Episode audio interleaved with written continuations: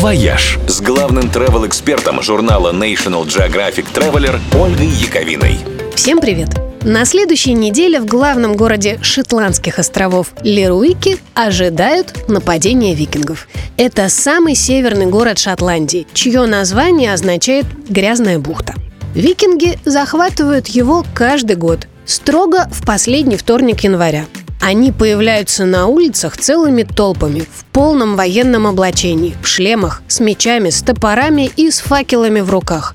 Строятся в колонны и проходят через весь город с топотом, грохотом и боевыми трубами, везя перед собой на платформе огромный военный корабль «Драккар». Викинги везут его к морю, ставят там на скалу, а затем забрасывают его факелами и запевают грозную песню, под которую исполинская ладья изгорает в огромном костре, согласно древнему воинскому погребальному обычаю, и в знак того, что викинги останутся на этой земле навсегда.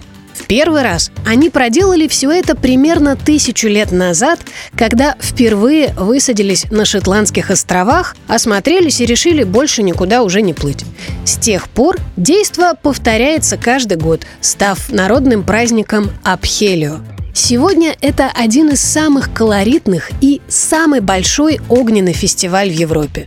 Каждый год множество шотландцев приезжает в Леруик, чтобы принять участие в факельном шествии. И, конечно же, в плясках и пирушках, которые непременно начинаются после его окончания.